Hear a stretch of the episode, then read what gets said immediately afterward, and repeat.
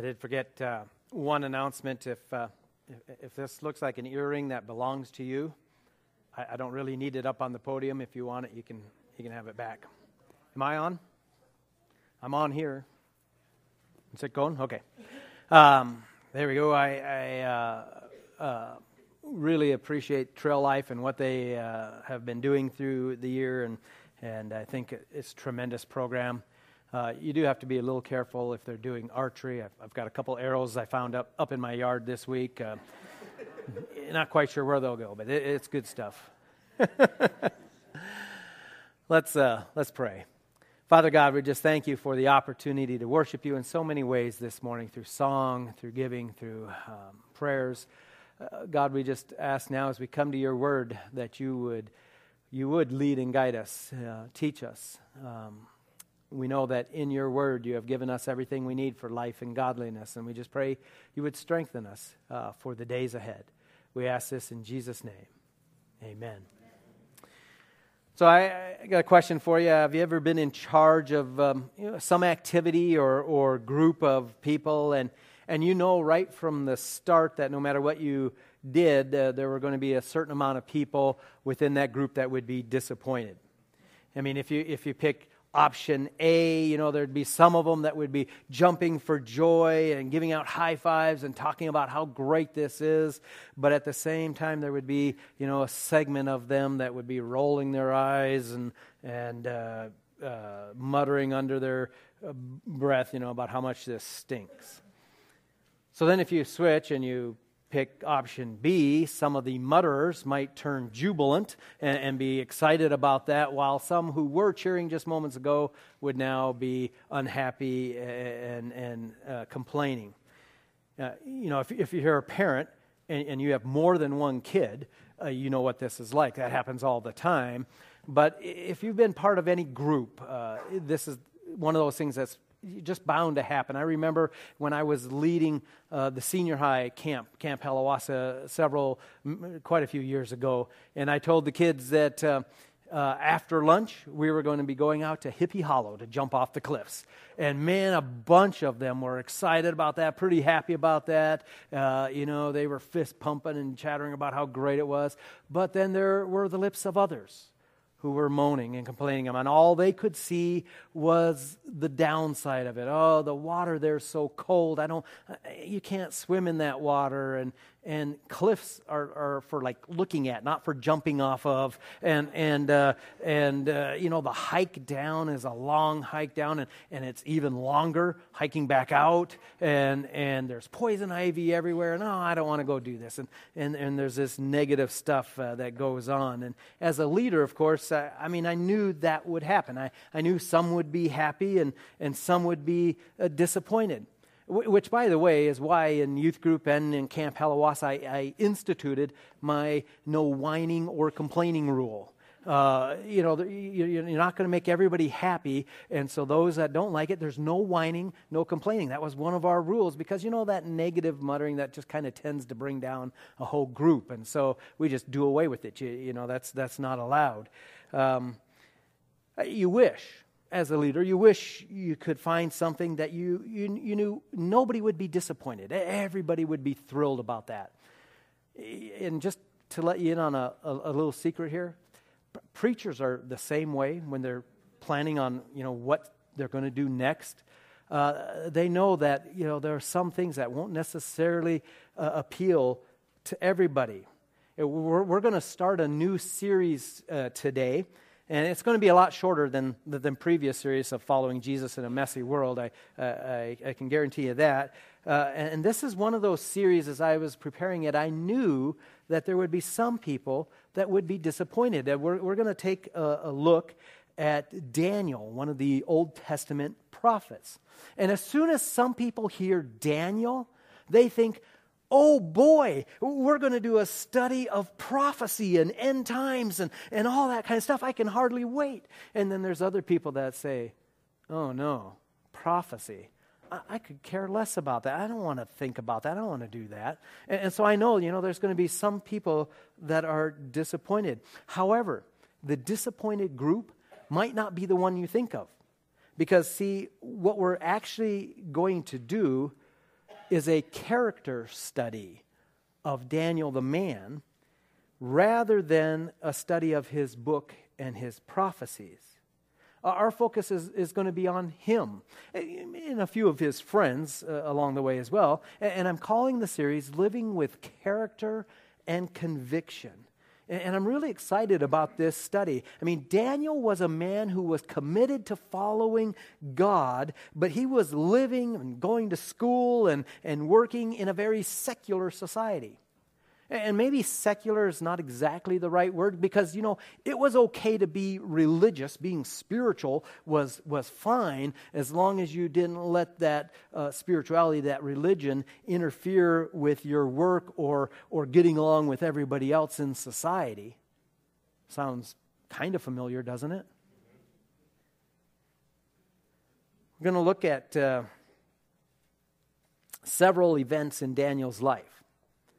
And uh, even though these events happened uh, 2,623 years ago, give, give, or take a couple days, uh, uh they are incredibly relevant and up to date uh, for us today.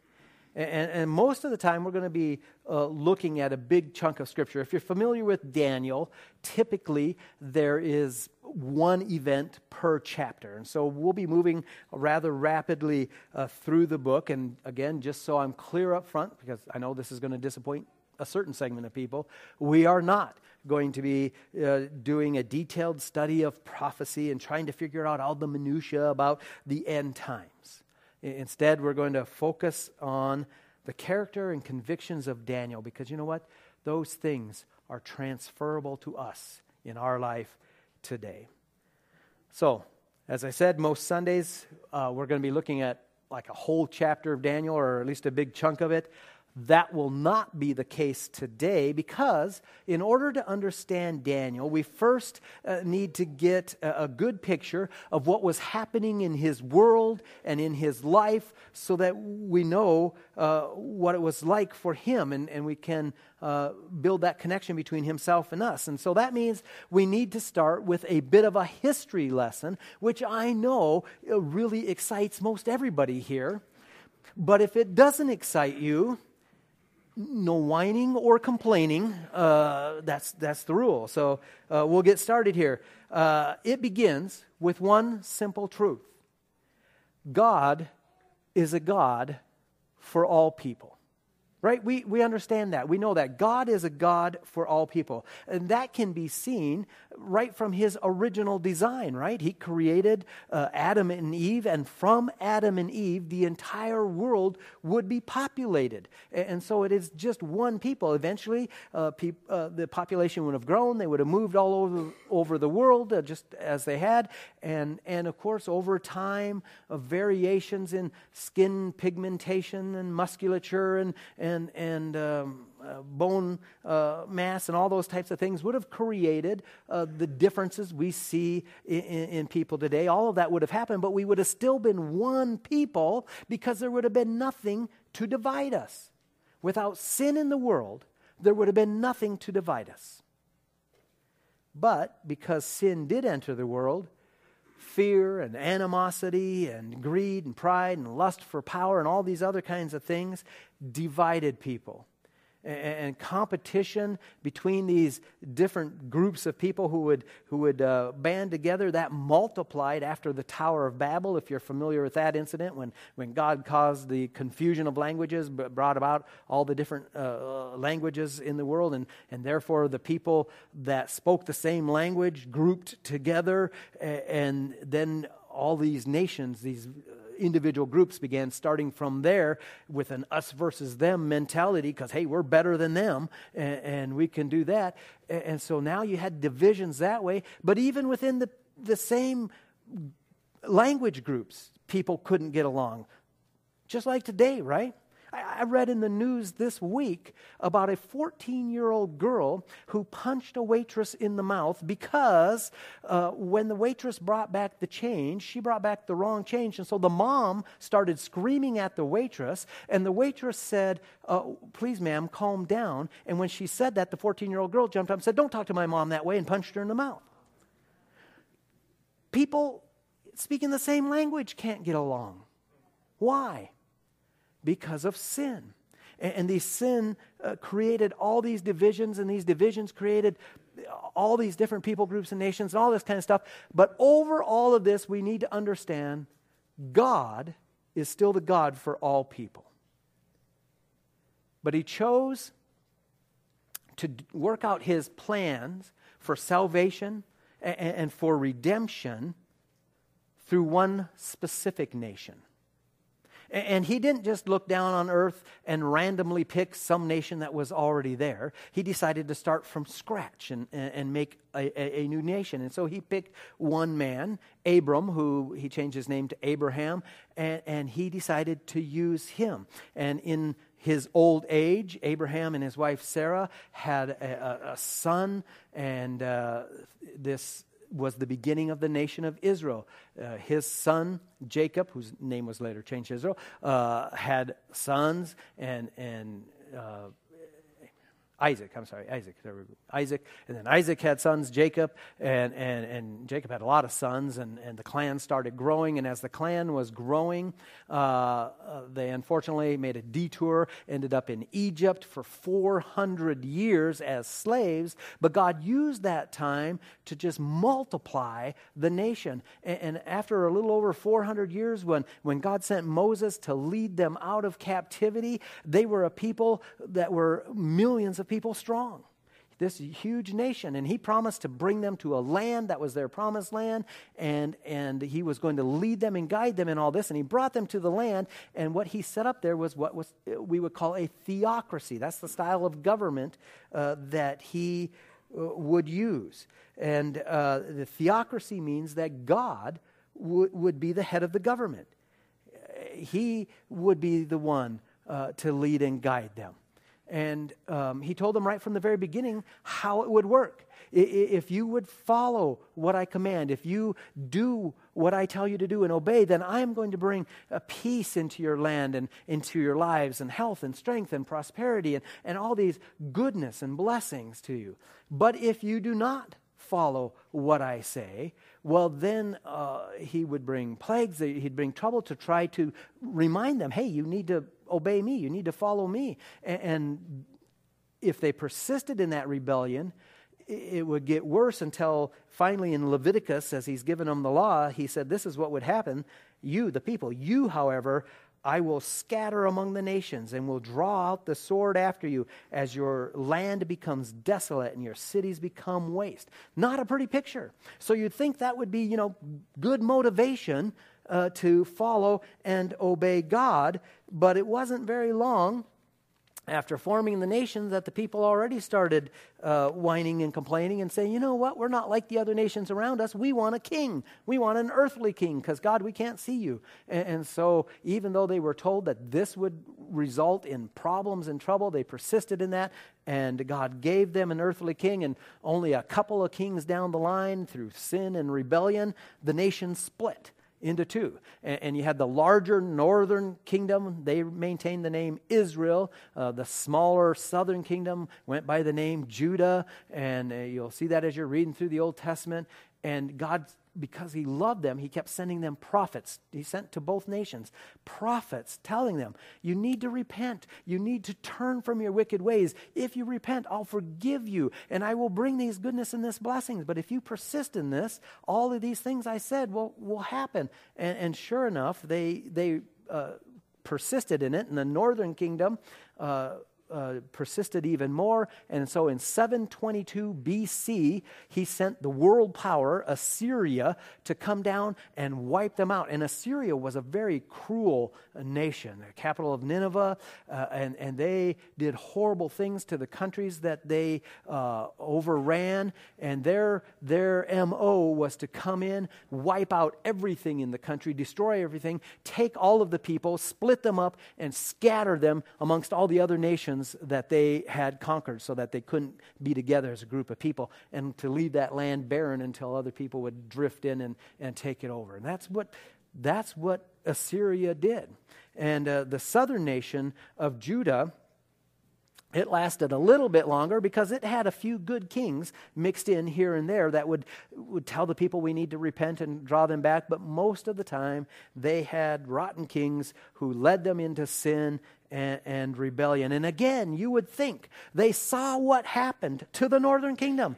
They saw God's judgments coming true. You would think that would be enough to motivate them to follow. And, and God sent a prophet Isaiah at the time that the northern kingdom was wiped out, Isaiah came to the king of Judah, Hezekiah, and to the nation, and he gave him a very specific prophecy uh, he said, You saw what happened there? Look, the same thing's going to happen to you. It says in Isaiah, Behold, the days are coming when all that is in your house and all that your fathers have laid up in store to this day will be carried to Babylon. Nothing will be left, says the Lord. And some of your sons who will issue from you, whom you will beget, will be taken away, and they will become officials in the palace of the king of Babylon. I mean, that's a very specific prophecy. He's telling them this is who's going to do it. And, and at the time he gave that prophecy, Babylon was just kind of a little neighborhood bully nation uh, over there in the, in the Near East. Uh, Assyria was the world power. I mean, that's who everybody was afraid of. I mean, who's Babylon? They're nobody. But uh, by 605 uh, BC, all of that had changed. King Nabopolassar uh, had uh, made Babylon strong. He started um, conquering the small nations around him, and when his military might was enough, he went up to Assyria, up to Nineveh, the capital city, and, and wiped out Assyria and was taking them over. And Assyria even had called in the second biggest uh, power, Egypt, uh, to come and help them. And uh, that kind of ticked the Babylonians off. So they said, Oh, yeah, well, we're going to go down to Egypt too and we'll wipe you out. And so they went down to Egypt, uh, famous Battle of Carchemish uh, that they did there, and, and took them uh, out as well. And Babylon became the unquestioned power of the world. And while all those momentous events were going on, there was a boy named Daniel who was growing up in his parents' house in the city of Jerusalem. And Jerusalem was filled with fear. Who would Babylon conquer next? What was going to happen to us? And that, uh, that brings us up to the book of Daniel, chapter 1, verse 1, where it says, in the third year of the reign of Jehoiakim, king of Judah, Nebuchadnezzar, king of Babylon, came to Jerusalem and besieged it. Judah had persisted in their sin and rebellion against God. And now God was bringing to pass the judgment that he had foretold, that, that he had said would happen. Hundreds of years earlier, he had predicted, in fact, a hundred years, he predicted exactly who would do it. And it happened just as he said. And you know, as, as you read that verse, you're starting this book of Daniel, and you read that verse, a person might be tempted to just kind of gloss over uh, uh, or not think too much about a statement like, in the third year of, you know, such and such a king, you know, this and that happened, or that kind of thing. But, but we need to stop and think about that because that's really a powerful statement. That, that's a, a positive thing. It reminds us that the Bible is not some philosophical, spiritual mutterings and musings of some tripped out mystic, as so many religious writings in the world are. A date and a time anchors this text in history. These are real and verifiable events and happenings. Maybe you've heard before the idea that Christianity is a, a leap of blind faith. That's all it is. And I think that comes about from a total misunderstanding of what the word faith really means. And unfortunately, I think it also comes about because too many Christians use it in the wrong way.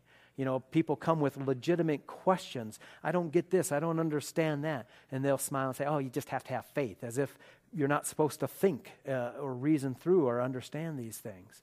Uh, we need to understand how, how faith works and, and what it is. And, and we understand faith in the other aspects of life, because we all use faith for a lot of different things, right? Take a picture this way. Uh, let's say that you've uh, just been told that you've got uh, bad heart disease and you need a very risky surgery uh, for, your, for your health, for your life. Because you happen to be independently wealthy, you have the opportunity to, to investigate all of the very best surgeons, heart surgeons and doctors and anesthesiologists, and, and, and you research that and you assemble the very best team that you can. After all that research, after all that study, you still have to have faith to be put under and go under the knife of that doctor's hands. Now, it's a faith that is based on the evidence of competency and skill and this type of thing, but it's still faith. Christianity is based on faith, but it's a faith that is built upon evidence. There is a historical Jesus. He lived and died and rose again. And, and there are evidences to support those things, but it still requires you putting your faith in Jesus Christ. But it is far from a, a blind leap of faith. It is a faith built upon reasonable evidences and, and intellectual confirmations. I mean, that's why God Himself, through the prophet Isaiah, said, Come, come now, and let us reason.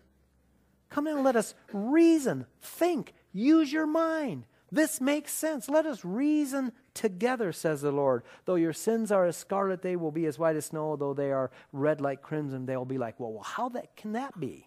Right? There, there's got to be a way that that happens. And he says, it makes sense, this plan that I have. It's based on reason. So now back to the book of Daniel.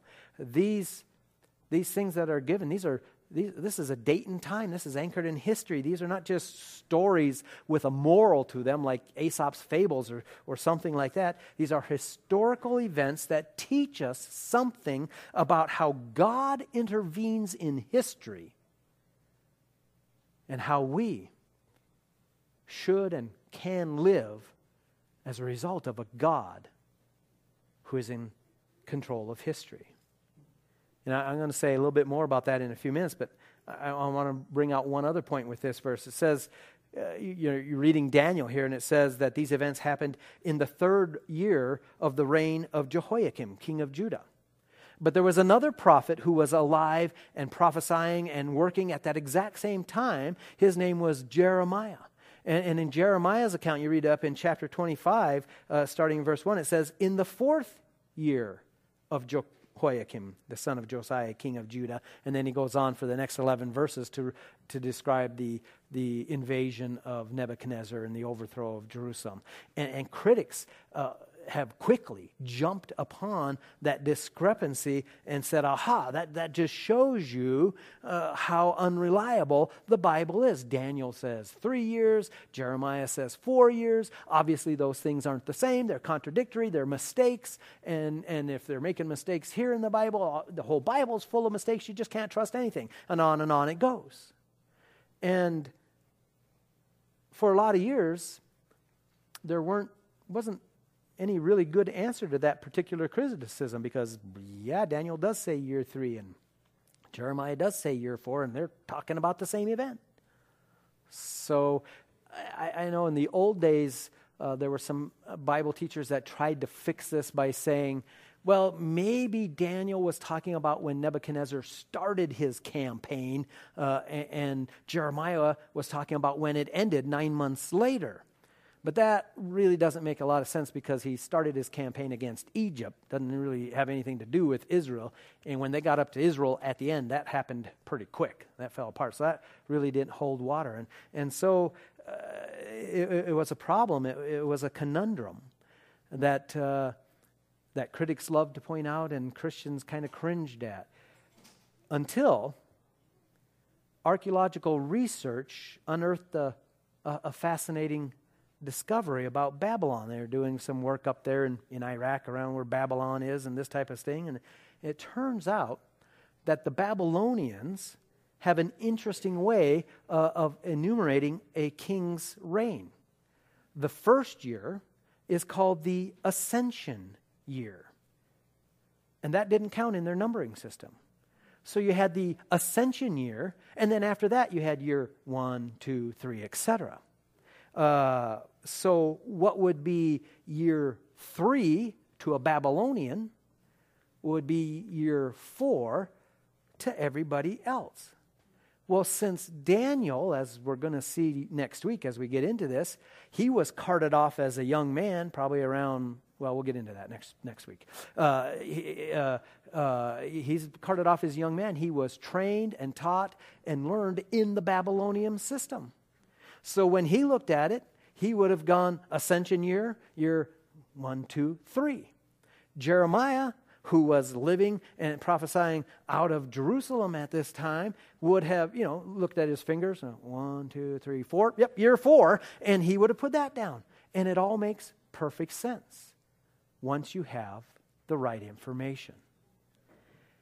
There are a number of things in the Bible, these supposed contradictions between like, like this one between Daniel and Jeremiah or other ones that, that, that crop up here and there in the Bible that just don't seem to make sense at first glance. And these are the types of things that, that people want to focus on when they say, oh, the Bible's untrustworthy, it's in error, it's got full of errors, you can't trust it. But the truth is, it's our understanding that is in error. Time and again, archaeology uh, makes discoveries that, that clears up these supposed problems and they confirm the accuracy and the reliability of the Bible. And, and that's a great thing for us, isn't it? You can trust the Word of God. You can trust what it says, even if you haven't got it figured out yet or, or, or you can't quite put it together. You can trust it for life, and you can trust it for eternity. I mean, that's an awesome thing, isn't it? You can trust the Word of God. Now, one final point for today. Let's look at verse 2. The Lord gave Jehoiakim, king of Judah, into his hand, along with some of the vessels of the house of God. He brought them to the land of Shinar, to the house of his God, and he brought the vessels into the treasury of his God. So I, I want to look at what's happening on a human level. Eh, well, I mean, what was happening in Nebuchadnezzar is going on at the human level. And I tell you, I can tell you what was happening with Nebuchadnezzar. It, it's easy to figure out if you remember a cartoon from back in the 90s called Pinky and the Brain. Great cartoon. If, if you're not familiar with Pinky and the Brain, you should be. Uh, and, and, and, so Pinky and the Brain were, were laboratory mice. And, and uh, at, at the end of the day, when all the scientists left the lab, they were left there at night alone. And the, the, every episode would start exactly the same way because Pinky uh, would say, uh, um, Hey, Brain, what do you want to do tonight?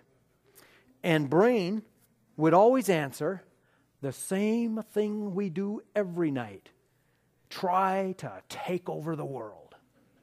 Okay? Well, okay, that was Nebuchadnezzar uh, and his dad, Nabopolassar. They were taking over the world. That's what they were doing. And, and they had taken care uh, of smaller nations around them to build up their strength. And then they went after the big dogs and got rid of Assyria and Egypt. And now they were on their way home to consolidate their power. And who lay in the path on the way home? Judah. Well, we might as well take over Judah on the way home. And uh, they laid siege against Jerusalem. Uh, because of the might of their army, it was a very short siege. They soon had Jerusalem captured. Uh, they took some of the items from the temple and a few of the cream of the crop uh, uh, people for captives, uh, w- uh, among whom was Daniel. And again, we'll see that next week. Uh, unlike the Assyrians, they didn't wipe everything out and scatter everybody and kill a bunch of people and scatter them. Instead, they just uh, did enough to exert their influence, took some of the best of the best and, and then some of the riches, and they left everything else because they wanted a functioning com- country when they left. You know why? because functioning countries get you money. And, and, so they would levy a great big tribute, otherwise known as taxes, against these uh, countries after they left. And so they left Jerusalem there, uh, the king there uh, as his vassal, and, and, left most of the stuff there so that people could uh, make money and send it to them.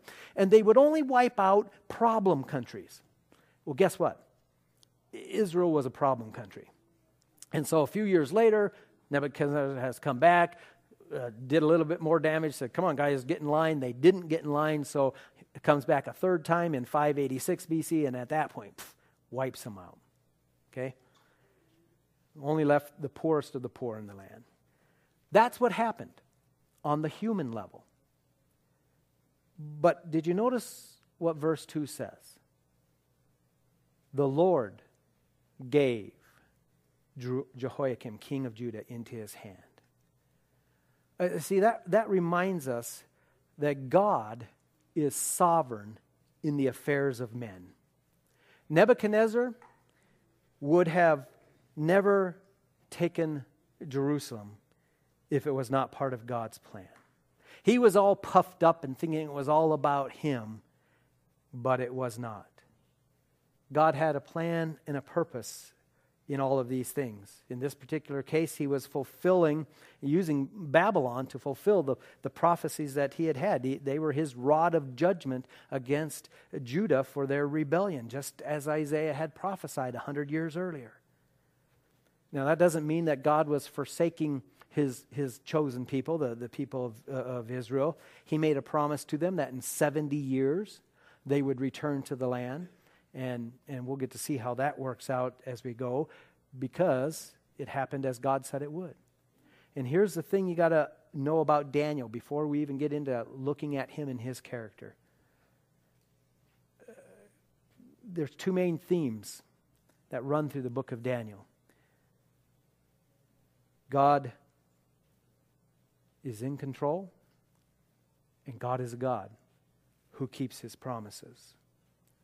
And because Daniel understood and believed those things, and therefore lived his life based on those truths, he was able to live a life of character and conviction. And some bad stuff happened in Daniel's life. And we'll start seeing that next week. But even in that bad stuff, God was at work. And Daniel trusted that God was in control and that God would keep his promises. So the same is true for us. On the human level, things may be really bad. It may, it may look like Nebuchadnezzar is coming in, marching right into your life, and destroying everything. But you can go back to verse 2 where it says, The Lord gave. And you can understand that God is in control. And, and, and, these bad things, whatever it might be that might come into your life, they are not just some random, meaningless, uh, hopeless event. God has a plan and a purpose. God is in control even when the armies of wickedness sweep in to your life. And He is at work for your good. So, as we begin this study, three simple but powerful truths that we need to keep in mind. Number one, our faith is bolstered and built on reasonable, verifiable evidences. Number two, the Bible is reliable and trustworthy, even in the parts where you can't immediately understand it or reconcile it. And number three, God is sovereign and in control. And if you keep those things in mind, you can live a life of character and conviction, just like Daniel. Let's pray. Father God, we thank you for your word. We thank you for the lives of the men and women of faith in the Bible that we can look to, we can read and study and we can learn from. God, we do we do want to have strong character and conviction to be able to stand firm in a world that so often pushes against your truth. So, Lord, help us to understand these things that your word is reliable in our lives, that our faith is built on verifiable uh, realities, historical truths, and that you are God who is sovereign over nations and over men. So thank you, God, for these things. Amen.